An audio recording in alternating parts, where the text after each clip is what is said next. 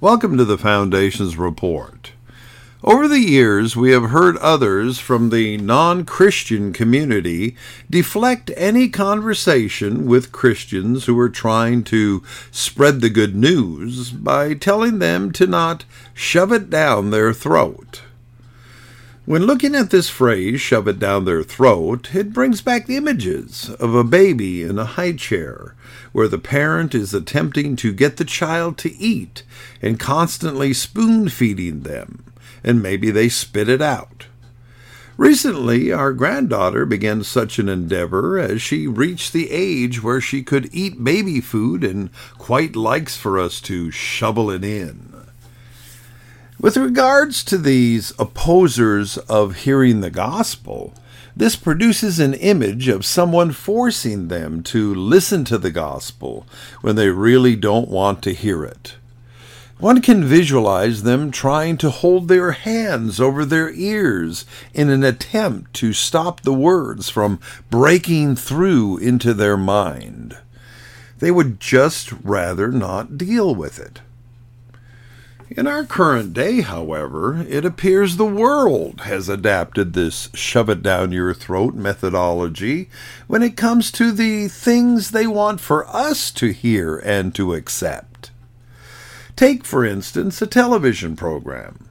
We hear of a great new show coming on TV or streaming, and we sit down to watch it.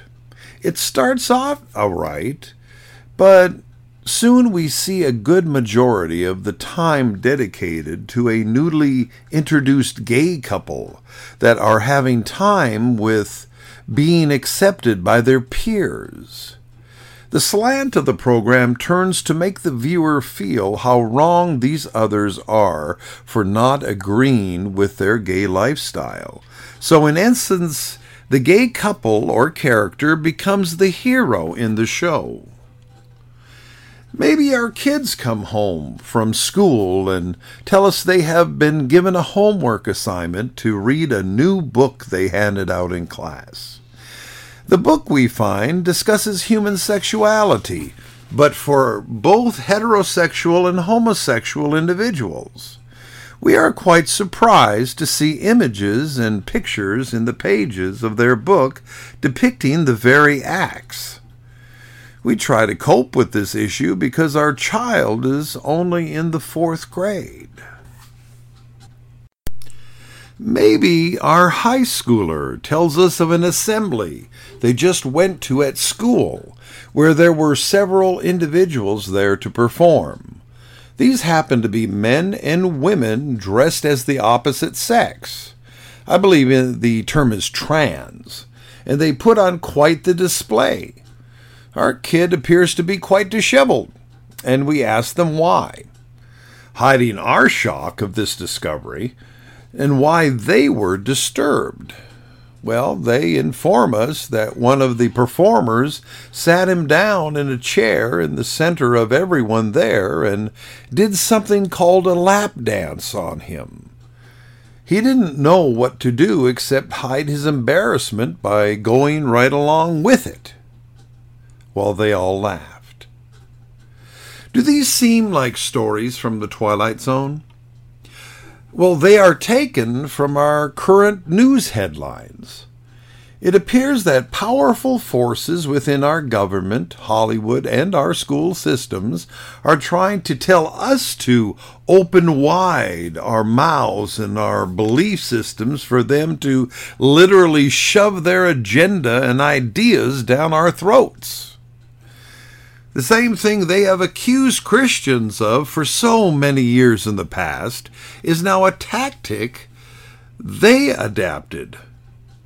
The question is Does anyone have the right to force others to listen and accept their philosophies and beliefs? It appears that there are some that believe we need to accept their ideas or else there will be consequences. We have seen this with recent cancel culture and watch daily as they fight this out in the courts and on TV. Our Constitution here in the United States gives us the First Amendment rights for free speech, but makes no mention that we are forced to accept what is being said. John 3:16 tells us, "For God so loved the world that he gave his only begotten son, that whosoever believes in him should not perish but have everlasting life." Baked into this verse is an option. Whosoever believes in him gives way to the fact that not everyone will believe. We have a choice and just as forcefully shouted by the opposers of Christianity, telling us to not shove it down their throats, the same individuals are now using the worldwide platform to attempt to shove their ideas down our throats. So here we are in a world where everyone feels that others have to believe what they believe and affirm their decisions and lifestyles or else. Well, we all have choices to make. The result of not accepting Christ has an eternal effect. To not affirm things like homosexuality and transgenderism may bring the heat here on earth, but rejecting Christ brings a different type of heat when we are tossed into the lake of fire at the last judgment and considering your throat. Are you going to open wide? The Foundation's report is heard daily, Monday through Friday, on the Foundation's podcast Facebook page and on the Foundation's channel on YouTube and on various podcast distributors via audio feed. Be sure to tune in.